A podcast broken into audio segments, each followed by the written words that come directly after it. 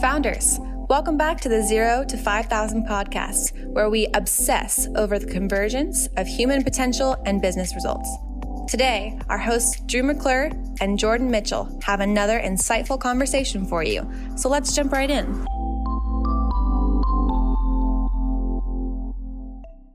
Okay, founders, welcome back to the podcast. Today, I'm sitting down with the co founder of UX Reactor, Satyam Kantamneni. With more than 15 years of experience in digital design at PayPal and Citrix, and a degree from Harvard Business School, Satyam learned that design was in fact the key driver of business, not just a supporter. With this philosophy, he co founded UX Reactor in 2015, which is a user interface design firm. With a highly skilled team, Satyam's company has topped the Inc. 5000 list, racking up high valuation and loyal clients through the principle of good collaborative design. UX Reactor is growing like crazy. So, Satyam, let's get right to it. Thank you for being on the podcast today, my friend. Thank you for having me. Okay, so we're going to start off where we always start off in this conversation, which is around your origin story. How in the world did this company uh, get started? Uh, there's a there's a long story and a short. I'll try to keep the, the story in between. Uh, the the simplest uh, thing that happened is like when you start connecting the dots and being in the line of work for a while, you start connecting that you know the, the market needs a profession or the market needs a, uh, a certain style of approach, and that's not happening in the market as much. And then you realize that you know if, you can't do it, uh, then no one else will. Uh, so and so that just was a, a rallying call because I built design teams and in, in, internal and large companies and realized that they, they were all falling short. Uh, falling short because they didn't have the right people or they didn't have the right process, they didn't have the right environment uh, or the right mindset. All right. And so every time, and having done this with two large companies over a decade, uh, and just realize that there's a different way to approach this. Uh, you have to kind of define a different playbook, different uh, set of how you groom people and talent. And so we ended up saying that let's do it ourselves. So I would say UX Reactor is actually a grand experiment. Uh, an experiment that started out with like, let's try to do it a little different.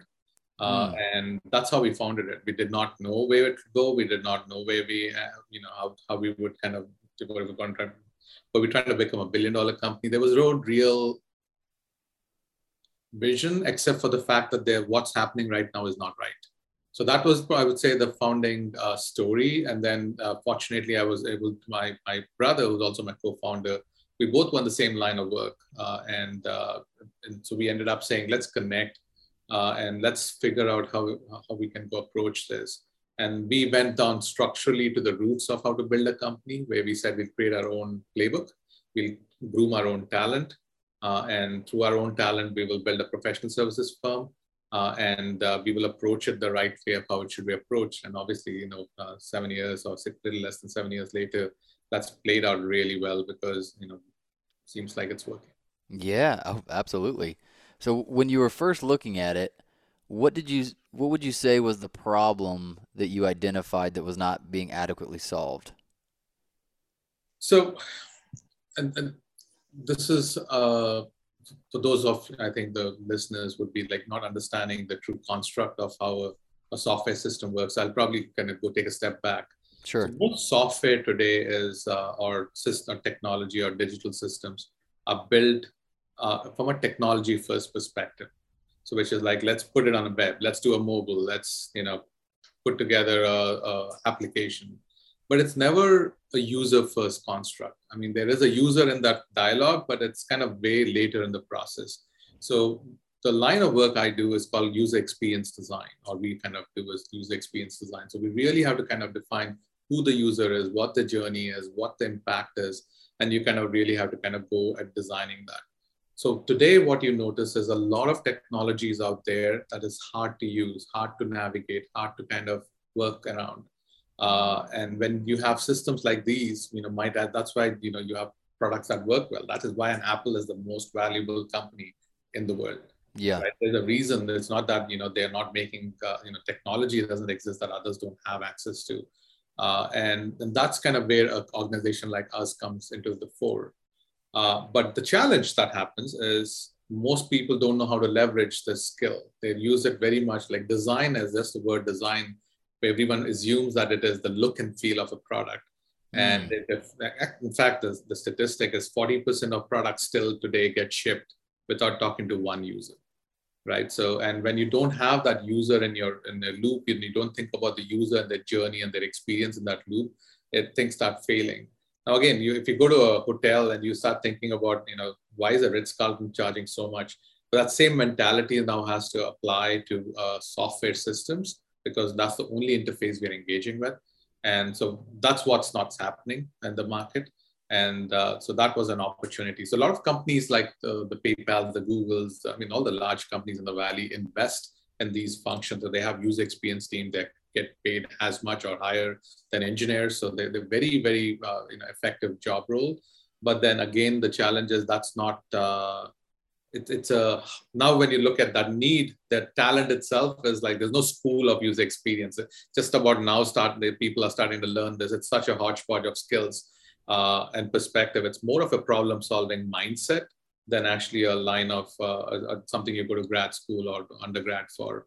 There are universities that are trying to teach this now, but that's still not gotten there. The, the market demand is much higher. So you start looking at the people level confusion. There is market uh, business level confusion how to leverage it. You start seeing all this confusion while the need, I mean, you have companies like Apple and Airbnb and you know zappos that have really been making a killing by leveraging this philosophy. And so you, you start noticing that there's a lot of haphazardness here. So that's what the business opportunity was for us. Cool. So if i'm hearing you correctly you're saying some of the some of the tech companies that are doing really well are doing it in part because they understand this importance and are implementing it. But for the vast majority of businesses that aren't those few titans it's still somewhat something they don't understand, and there's not even a lot of trained talent out there to help them with that. Is that is that kind of it? Absolutely, absolutely. I, I work with so many leaders and founders and uh, CEOs where they're like, "I've hired two designers." I'm like, "Why am I not becoming an Apple?" I mean, like, no, it's a mindset shift, uh, and uh, and that's kind of where uh, so even to kind of be a consulting firm on that, and you need to have a team that believes in that philosophy, which is not like so again the same problem. Like if I hire the same people that other companies are hiring, uh, then you end up being at the same place. Yeah. So that's the reason why we groom our own talent and our own playbook. It's a whole process. Uh, and 99% of our talent is uh, all groomed uh, through our own uh, training models. Is the mindset that you hold that, that, that is different than maybe others, would it be articulated in that it's more that maybe the the other mindset or the one that is not yours is more that user experience or you you know user design is more cosmetic that it's just like you said about the look and the feel whereas you have more of a mindset of no this is all the way down this is this is specific to the actual interaction that a customer desires and the usability of the of the product. Is is that it? Am i hearing that right or, or am i missing it so there are three levels of value creation in this line of work. Sorry, I'm, I'm, I'm geeking out on the technology side, but that's what I'm, I'm asking on, on intentionally. So there is a UI layer, which is the look and feel, how it, uh, how you can kind of uh, the reaction to uh, how you kind of look at a particular product. Uh, so that is minimum table standards uh, or table stakes. Uh, you need to do that. But the next level is understanding the user, their context, what they want, when they want it a, a, user coming into a product, let's say you're working to a bank, the first time you log into your bank account will be a different experience from the 99th time you're logging into your account, right? So there's a journey that keeps evolving, context that keeps evolving. Your system has to evolve around you.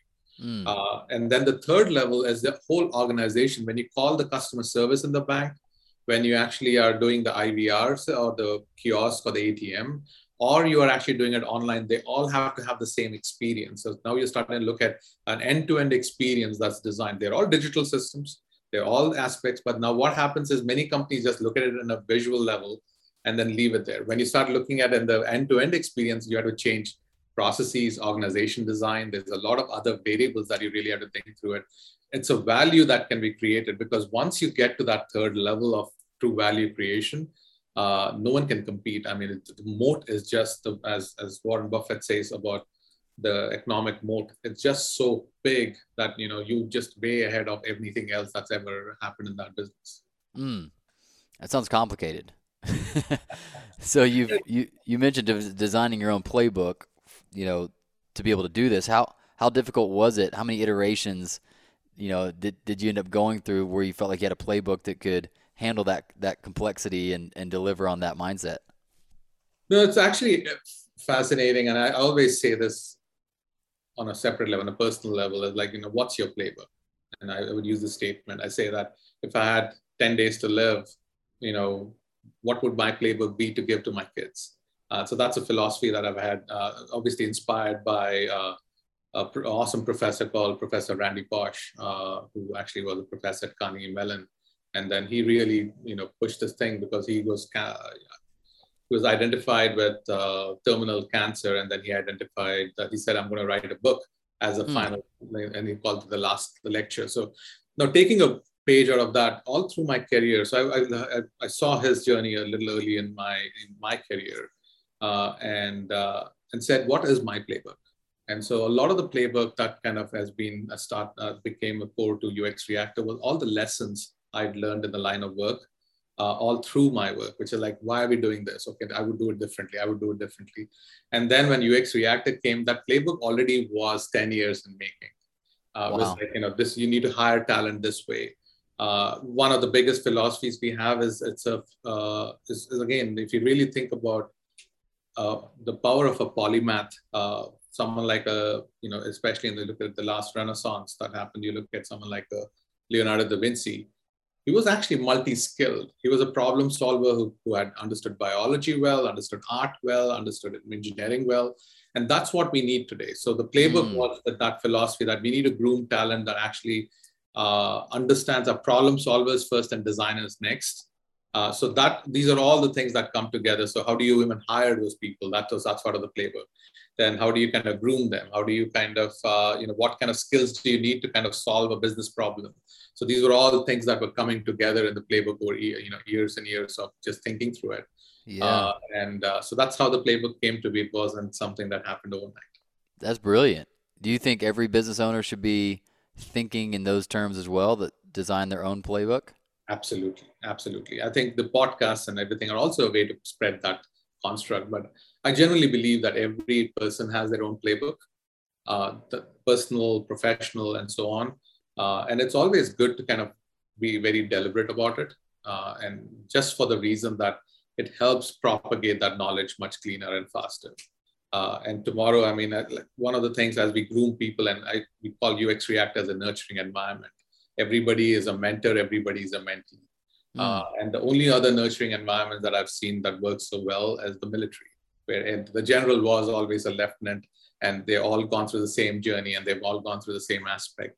And that's kind of why they actually, you know, fit too well and, and have high camaraderie which is yeah. another thing I'd see of missing a lot more. But again, coming back to your question about the playbook, I actually think that's a technique that I think everyone should leverage, uh, just because it's a, it has a timelessness to it. Yeah, I've got another question about the playbook, but before that, you mentioned the military, which was coming to mind uh, earlier when you were talking about a wide variety of of knowledge, right? That problem solvers first, designers second, and it makes me think about. I was never a Navy SEAL, but one of my clients is a Navy SEAL. I have some friends who are Rangers and what I've gathered from them is that there is this combination of generalist mixed with specialist in each person.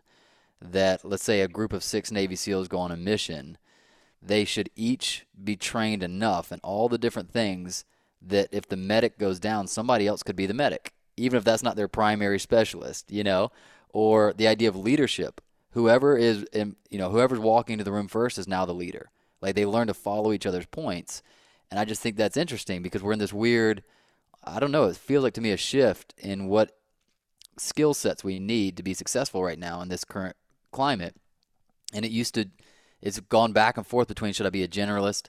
Should I be a specialist? And it feels like it's some unique combination of both, right? Like there's certain skills you got to be really proficient at, but you also need to have, like Da Vinci you mentioned, you probably need to have some idea around customer skills or around uh, a business strategy, you know, th- that kind of thing. So I wonder if you could speak to that for a second. No, it's actually uh, fascinating you bring military because uh, we very closely um, uh, observe that system. So I come from a military family myself. Mm. Uh, so always have studied that because how do you motivate people that come from different walks of life to kind of follow a similar structure and a similar ethos, and more importantly, stake the biggest thing that they have, which is their life, right? So you and that's just overall, and you look at team dynamics and leadership. There's a lot to learn from that. Uh, but when you start looking at the construct of Navy SEALs, or you look at all these massive problem solvers, they are multi, uh, they're trained in different skills. Uh, you, normally, if you look at a normal platoon, there is always a sniper, there, there's specialists. Yep. Uh, but when you look at special forces, they are, you actually have everyone's a radio operator, everybody is a medic, everyone knows enough.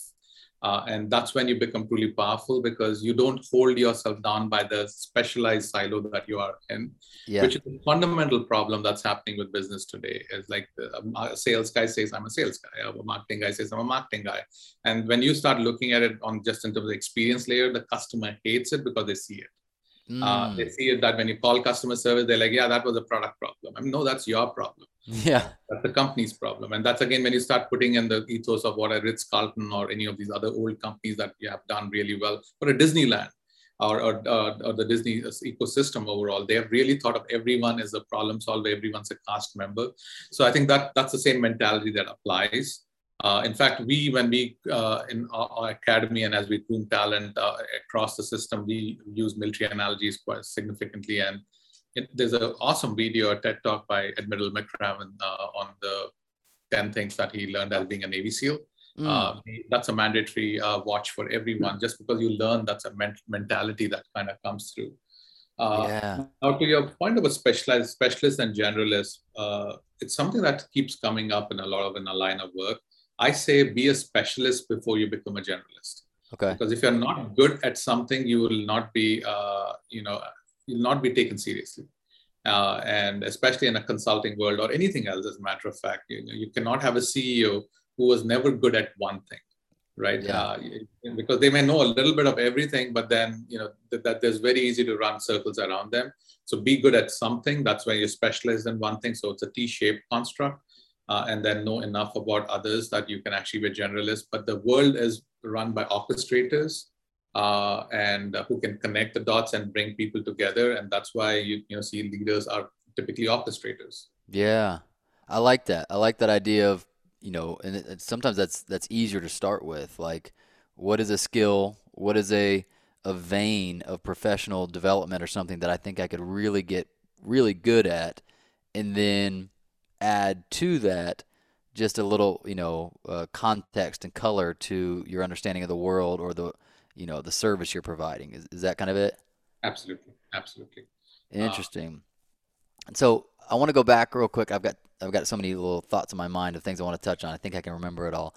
I wanted to go back to the playbook because I do think that's unique, and I do think that's something. If I'm listening to it as as a as a founder, I'd be thinking, oh man, what's my playbook? You know, I like that idea.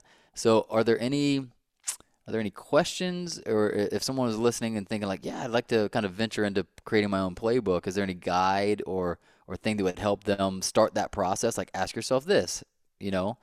Maybe i need to create a playbook on doing a playbook yeah uh, exactly.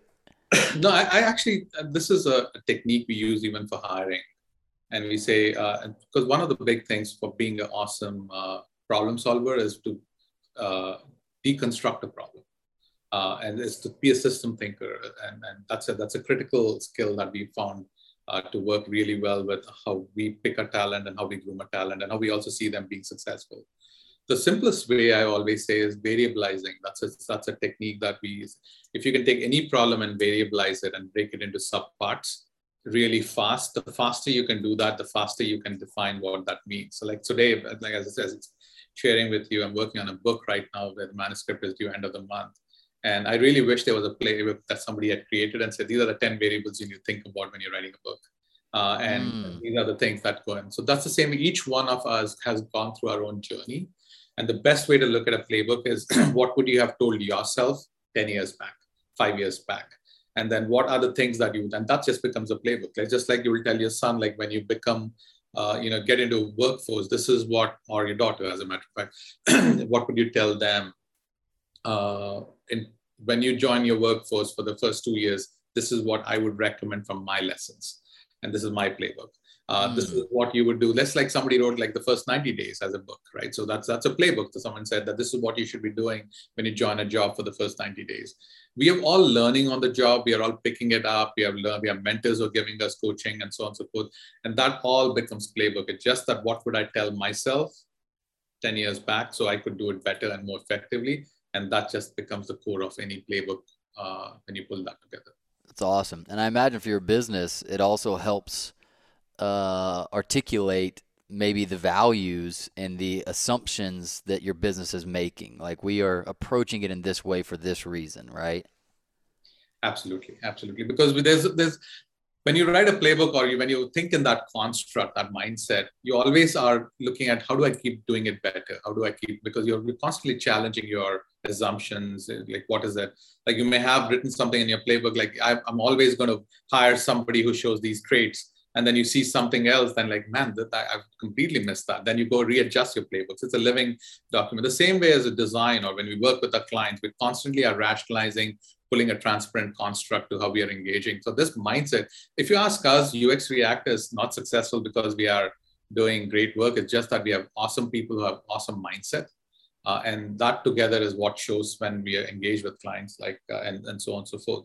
Uh, and let's talk about that you've, you've mentioned several times one of the one of the drives and the passions and the opportunities that you saw was actually to be able to develop your own talent in a way that you would be you know proud of and create a dangerous in a good in a good sense a dangerous team of problem solvers right what what have you found to be effective what either training or processes like what what how have you gone about training that talent so I'd say a couple of insights, and I'll tell you about the process. So the insights is skill is overrated. Mm. Uh, skills can be taught. Skills can be picked up. This is a generation where you can sit on YouTube over the weekend and learn anything. Yeah, uh, learned how to change my brakes last month just by watching YouTube. Absolutely. I mean, I've just I've done so many things just watching YouTube. You don't need to be a carpenter. You don't need to be a plumber. You don't need to be anything. You can learn a lot of those, but it's the skills are overrated. Mm. Uh, again, it's important, but they're overrated. What is important is the aptitude and the attitude. Uh, the attitude that I will learn it whatever it whatever it takes. Uh, when you hire people around you with that philosophy, they will they will exude that, and when you're building the company, they will exude that when they're working with a partner. They would take that philosophy to anything they do, and no job is too big, no job is too less. Which is again back to the philosophy of polymath. But if you just play put yourself like I'm a designer, I'm just going to design you end up kind of not looking at other opportunities and other problems. And I actually see a lot of inefficiency of companies happening there, that angle. So when we look for people or when we groom people, when they nurture through our system, uh, because now we have been seven years in, in process. So that means we have had people who've been with us, you know, started seven years back as an apprentice and now moved on all the way to kind of much senior roles. So there's a whole system of you know people at different levels and having a lot of good experiences. Uh, but the key thing that comes back to it is we are looking for aptitude and attitude. Mm. Uh, so we are screening people. So uh, on a lot of those details, again, going back to military, we are looking at psychometric data also a lot, a lot, significantly. So that allows, so because the biggest strength for us is our people who are delivering this value because we are, we are a knowledge working profession. So we our brain, how well it works and how well it computes is actually the well how well the, the technology and the systems we design will compute. So that's why we look for people with that aptitude and attitude. Last count, we had 20 different educational disciplines uh, represented across our 50 uh, teammates. Uh, wow. architects, fashion designers, uh, engineering, uh, different engineering backgrounds, college dropouts uh, again, when you look for people for aptitude and attitude, the world just becomes such so much more open for picking people. How would you define aptitude? So aptitude is again, we are in a line of business where you're problem solving. Do you enjoy problem solving? Do you enjoy like you know like like, like for example, you say let's start solving a problem, and I say okay, what about this one? And then if you get there's some people get irritated by like eh, what's up with like one more constraint coming and what's up with one more constraint coming and some people enjoy like yeah what would i do with that they would uh-huh. go home they would think about it they would like you, you, and they would come back they have people who literally interviewed and said like ah, i did not think about that then they send you an email like i thought about it i thought about these five other things because they get triggered in a way that you know they get excited about a problem and mm. not get hmm. bogged down by that. That's when I say you have an aptitude to problem solve because you get your goal is to kind of go at that problem any which ways. Because what is a consulting firm? Why do people hire us? They hire us so we can solve problems that they themselves couldn't figure out. Yeah. We obviously have a toolkit of you know experience design with deep user-centered methods. So we actually, so anybody in our team, we eat, sleep, and drink problems, design problems, so we can actually go solve it. Problems could be anything. So that's that's when I say the aptitude you have to have an, and you should enjoy that process. Otherwise, you would hate it. it makes me think to think of the military again in a slightly different example, but when I was, um, are you familiar with Steven Kotler and some of his his work? No, I'm actually not. Oh man, he's got some brilliant books. One is called the the Rise of Superman. The other is um, what's the one? Stealing Fire. And so he's a he's a flow researcher. Like he's he's spent his his uh, academic career trying to research the science of flow states, like how do people get into that peak that peak state, right? He studies Navy SEALs, he studies Google, he studies professional athletes, all these different people. In his book Stealing Fire, he talked about that one of the key traits that they look for in Navy SEALs as they're going through the sorting process of whether you're going to be a good fit for this or not is what they do under pressure. And in particular, when they're under pressure, do they merge with the team or do they retreat inwardly into themselves?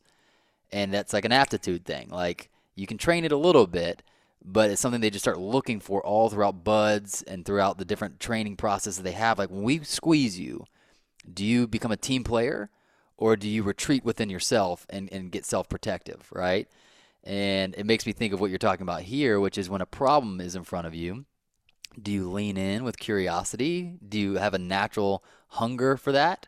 or does the problem put you off and you're like, nah, I don't want to think about that? Is, is that you see, what, see, what I'm saying there? Absolutely, absolutely, and uh, you can start seeing that. You start seeing uh, that in interviews. You start seeing them in the work. That's why we also have apprenticeship. So we say that you do a six month apprenticeship before you join the system, and that's when we truly kind of lack of better boot camp. So you kind of are going through that process.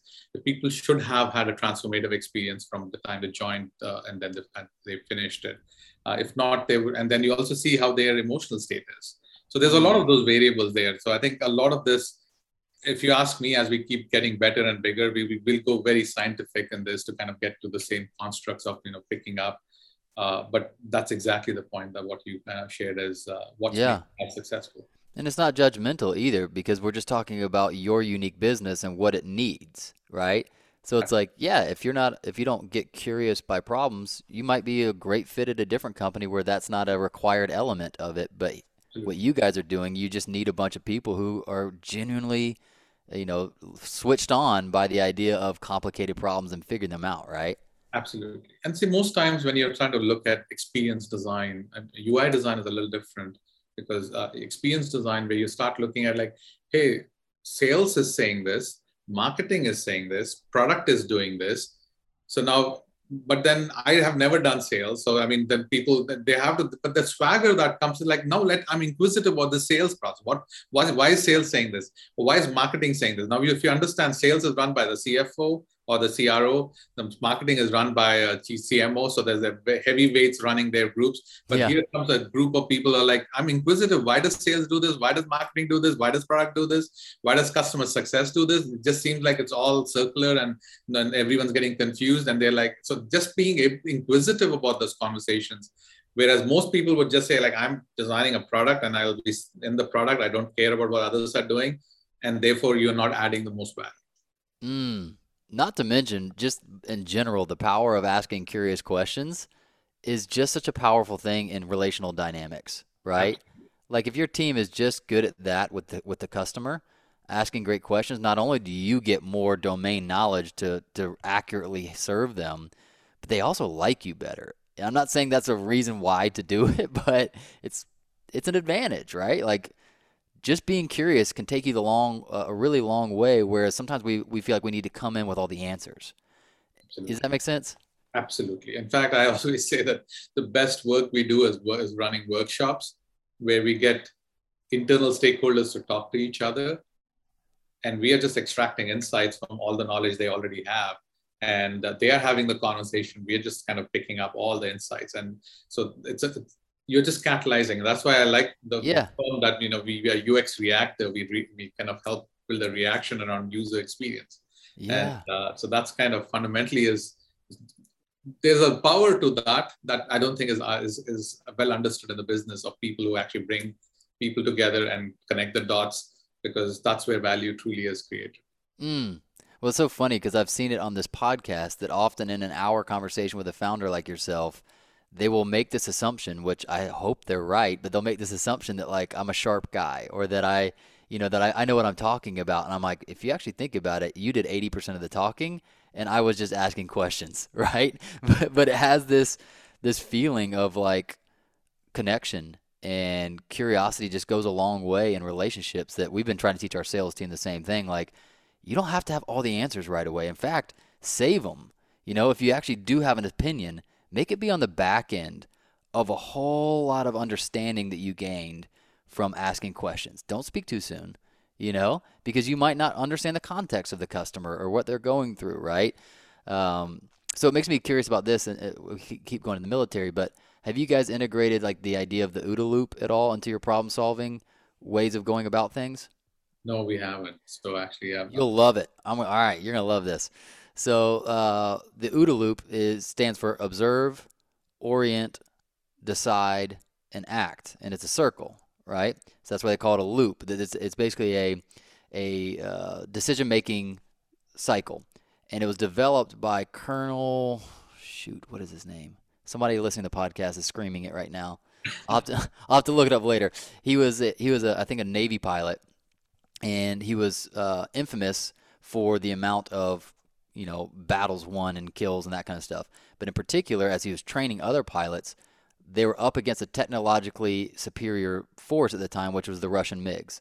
They were just hella faster, like so much more horsepower, so much more speed. And so he said, we can't win on that front, but could we win by being more agile?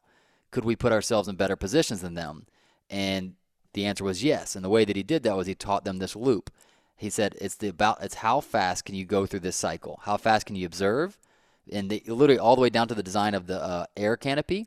The MiG was like had this like uh, I think a boxy kind of canopy and it left blind spots, whereas they did this sleek overhaul canopy where you could see 360 degrees.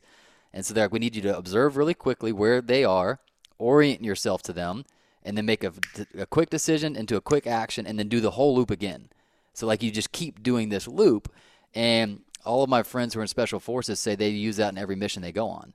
That they have they have OODA loop thinking: observe, orient, decide, act, and you just keep taking in new feedback feedback loops to keep making better and better decisions quicker than your competitors. Does that make sense? Absolutely, and actually that that's a very very profound construct that I, you know will will be added to my playbook now. Yeah, uh, but it just creates it creates lifelong learners. It creates people that are like, no, it's not going through that cycle once. It's over and over again. Let's keep learning. Let's keep observing, orienting, and and we can keep pivoting ourselves. Right?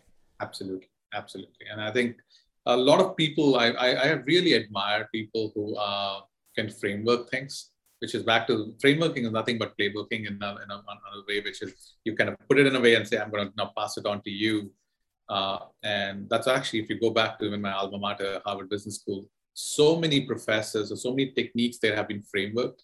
The mm. military is obviously another thing, like the SWOT analysis. That was frameworked by a professor saying, This is how you think about a business. What's your strength, weakness, opportunities, and threats? Same way, the five P's of marketing. They just, you kind of start getting into those frameworking and you start looking at what are the best way to playbook anything is framework. And I actually this OODA loop is uh, sounds very very uh, fascinating and same. As a as a coach i'm always looking for something that you can remember right? It's like a tool. Like, yeah you could you can take that you can remember that you can apply that. It, it takes big concepts and puts it in a, like you said a framework that can you can build off of right?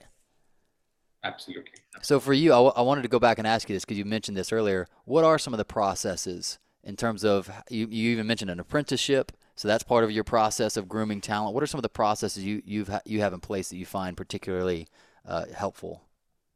So I would say that there's obviously our talent building and all the stuff we've spent a lot of you know, significant time talking about that. There's also a lot of process around how we approach problem solving, how we look at problem. What's like we talk about three levels of inspiration. Uh, like mm. so, if I, if you ask me to design a uh, like I'll, actually I'll give you a more uh, specific example. If an e-commerce company is trying to build trust, you know the easiest way to do it is like everybody else saying like what are other e-commerce companies doing? So that's what i call a level one inspiration. You just go pick up things what others are doing and say okay they i, I think uh, ebay is doing this amazon's doing this let's do something similar. The second level of you know inspiration when you start looking at you know thinking about the world you're like what are other systems like healthcare doing? What's teaching doing?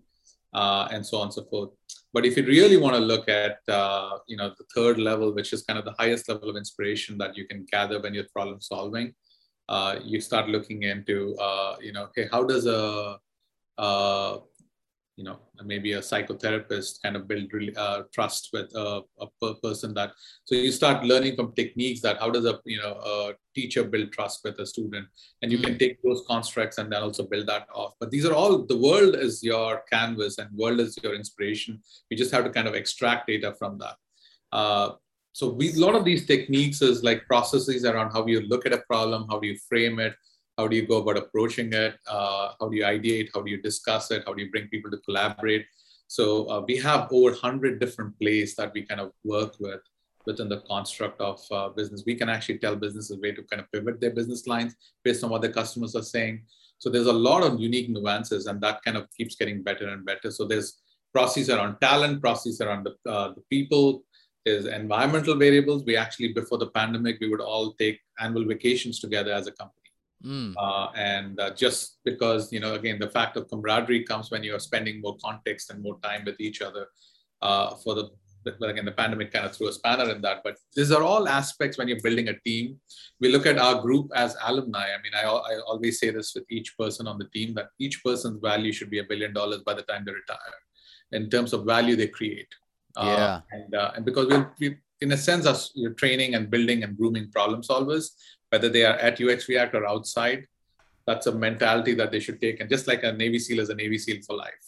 Uh, and, and that's the same mentality. So all these things are procedures, processes, techniques that we're trying to kind of standardize more and more. And I think if you think if we are an overly, we're trying to become an overly standardized organization that kind of has standard ways of approaching uh, and uh, getting to the same outcome. Man, what sticks out to me that you have done really, really well is you've gotten some real like actual clarity and there's even like a a strength of identity that you've built into this company right? Where you just you, are very clear on certain things like this is our playbook this is our our way of doing this this is the problem we're solving here's who we are we you know we feel like we want you to have become a kind of person who who's had a billion dollars of of value added to the world like that is a very clear and and strong sense of identity. I mean, it is right. So at some point, you have to have some vision where you're taking a firm. Uh,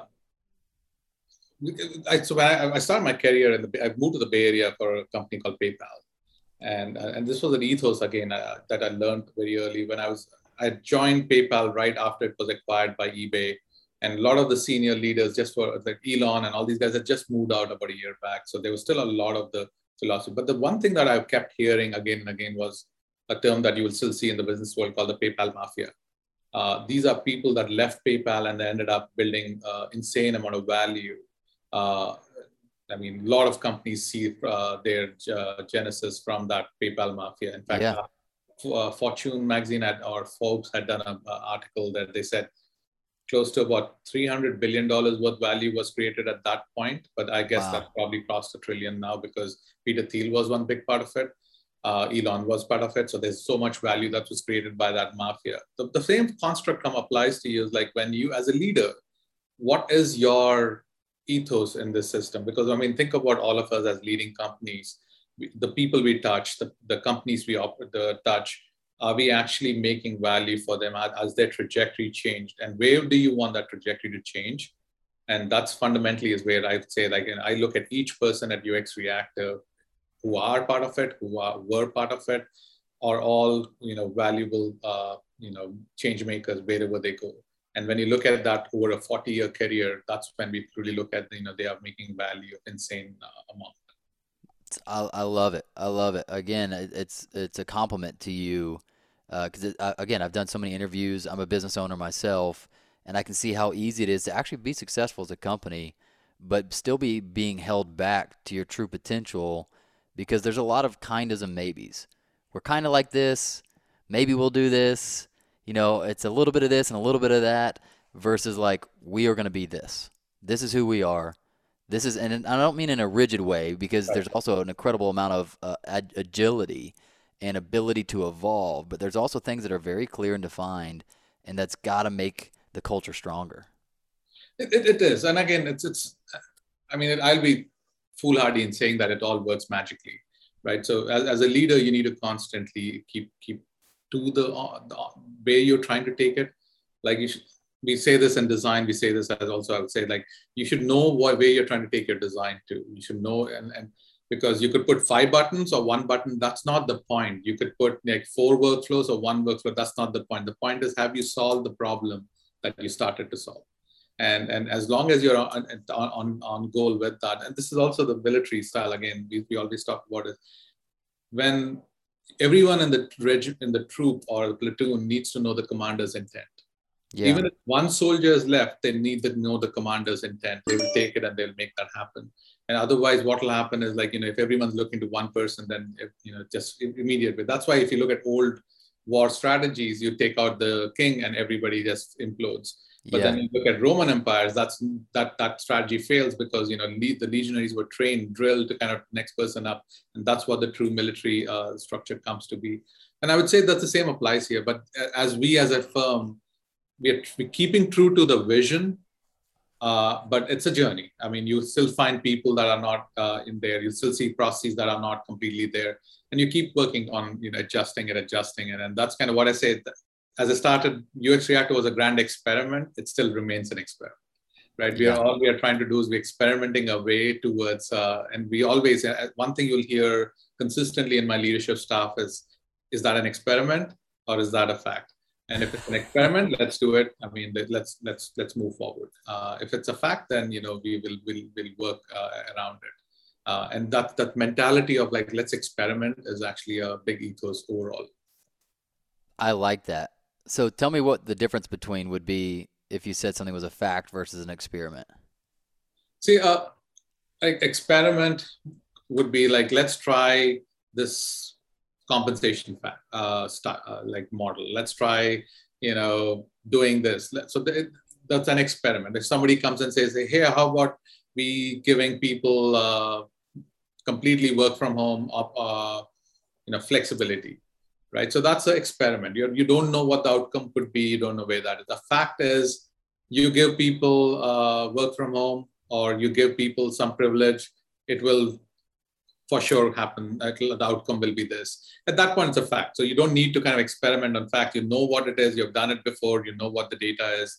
Uh, we, we know that you know if we give somebody zero dollar salary, will they will not join. Yeah, That's yeah. fact, right? But we know yeah. if, uh, what the experiment of what if we actually include a higher variable versus a, a, a, that's an experiment. Let's let's try it out. Let's see where that goes, and we'll adjust through that. And then that's basically what I would say is uh, the difference between what you know versus what you don't know obviously what you don't know, uh, you're trying to experiment. I love it. Well, before we dive into the lightning round questions, my final question would just be, uh, what do you what are you excited about for the future of this company? What where where are you looking at right now? no, I'm, I'm excited on so many fronts because I think if you ask us, we are in the line of solving business problems through design, uh, and that when you frame it that way, there's so many things we could do, and and I'm excited about all the things we we have we could innovate. Uh, we are obviously helping companies with uh, their uh, experiential layer and their user centeredness. We're also looking at you know possibly opening up a fund to invest in companies that also follow follow that philosophy. Uh, we are looking at obviously uh, we a lot of uh, our clients have started asking for the talent that we have been internally grooming. They're saying, can we get that kind of talent for ourselves? So we are also looking at you know spinning out uh, a separate business just to train and, and groom talent for the cool other companies. So there's so much opportunities and, and where where things kind of look forward to. So I'm very excited for uh, you know where we are going with this. That's awesome. Okay, let's do our five lightning round questions. These are five questions we've asked every founder on the podcast. We're going to start with question number one. If you could ingrain one message into your entire organization, what would that message be? It's okay to fail. And uh, if you want me to elaborate on that, it's just like again, it's a it's an experimental mindset. You, do, yep. you try it, you do it fast, there's a construct we always talk about, which is what's the cost of experimentation. And if the cost of experimentation is negligible, you should have already done it. If it was a little bit more, then let's have a conversation. And most times when you look at it, the cost of experimentation is really, really low. I mean, what's mm-hmm. the worst that'll happen? Not much, so we should just do it. I love it. I love that ethos. All right, question number two. What is the single best advice you've ever gotten about growing your business? And then also, what was the worst? uh, I think the single best advice I've gotten uh, to grow the business, I, I, would say I got this advice early on when I was second guessing myself and uh, like should i do this should i not do this and uh, and his point was uh, my mentor's point was you know what's the worst that'll go wrong which is again the first thing and and I, am mm-hmm. like yeah, the worst is not as worst as it seems like it's not going to kill the company. So i mean that was one good thing. Uh, the worst advice I've gotten so far, I don't know if there's really worst worst, but there is obviously a lot of advice that you get around. Uh, hey, you should look at uh, you know you're a you're a professional services firm should think of yourself as a professional service firm. Why are you thinking about other things? And my point was like uh, because you know because that's a possibility. I mean doesn't mean that what others have done is what we should do but i keep getting that advice a lot more uh, where they try to structure you and pigeonhole you into a model. Yeah. Yeah it sounds like people are asking you the question why? whereas you fundamentally believe the question why not? Right? Why not? I'll, I'll, I'll, just let me run the data. Let me run an experiment. okay, cool. Number three, what currently causes you the most stress or worry leading your organization? I think the time we are in, the pandemic has obviously been challenging. When you build a high camaraderie organization and you're trying to do that all on Zoom, the big challenge. Uh, and uh, it does cause me a lot of that. Now we're going to lose our uh, that sense of purpose and identity when you're trying to we, literally uh, 40% of a team has been hired during the pandemic uh, so we haven't met each other there's a lot of all, all those variables so i think that still keeps up keeps me up all night uh, like how do we continue to build that ethos uh, and camaraderie while you never have met each other and i hope that you know uh, that this pandemic will be behind us sooner or later and yeah. that we can come back to that uh, that style love it Okay, question number four. What is your current BHAG, your big, hairy, audacious goal? I think I already probably shared it. I mean, I would want every person that uh, joined or, or is part of UX Reactor to be a you know a billion dollar. Uh, hopefully, inflation doesn't you know play a big part to that, but, but they are adding billion dollars in value each uh, in in any organization. I also have this philosophy of the 10x. Uh, we say if we don't touch a company and we are not adding 10x the value for them, then we're not adding value. Mm. Uh, the hmm. same way I say this, and I always say uh, conversation or compensation is also fun to that extent. But anyways, BHAG is, is uh, from an individual perspective, is are you adding insane value in the world that we are in? And from a business standpoint, is uh, are we also adding that insane value for our uh, customers? So we, we want to see more especially early stage startup, we want to see more billion dollar companies that are getting into that stage because of the work we're doing for them. Cool. I love it. Okay, question number five. This is our fun, creative question. It's a break from all the business questions. So, we're going to play Back to the Future. If you could get into a DeLorean, you get to travel back to your past. But there's one rule, and that's that you can only shout one thing out the window to your former self as you drive by when would you go back and what message would you pass along to that earlier or that younger version of yourself? I probably would have gone back uh, probably 2008, right around when the know, financial crisis happened, and probably just have shouted out, like, do it now. Uh, and because you're always second guessing a lot of times on when should you uh, do it the playbook was already coming together in my mind like we should do it differently we should do it now. But you start second guessing like can i afford it? Can i do this? Can i not do that? Mm. and uh, when you're starting a firm when you're younger is very different when you're starting at uh, in mid career uh, and i would just say that you know you're much more resilient you know you can deal with you know your body deals with things differently yeah so, uh, i just think that's what i would say They do it sooner than uh, doing it later awesome awesome well, Satyam, thank you so much for being on the podcast today. This has been a very, very inspiring conversation. I've learned a whole bunch from you, so I really appreciate you giving us your time and your wisdom. It's been an honor. Likewise. Thank you so much. Founders, thanks for listening. We hope you enjoyed it. Make sure you subscribe to the podcast and hop into our monthly founder email so we can ensure you stay on the edge of peak performance and massive business results.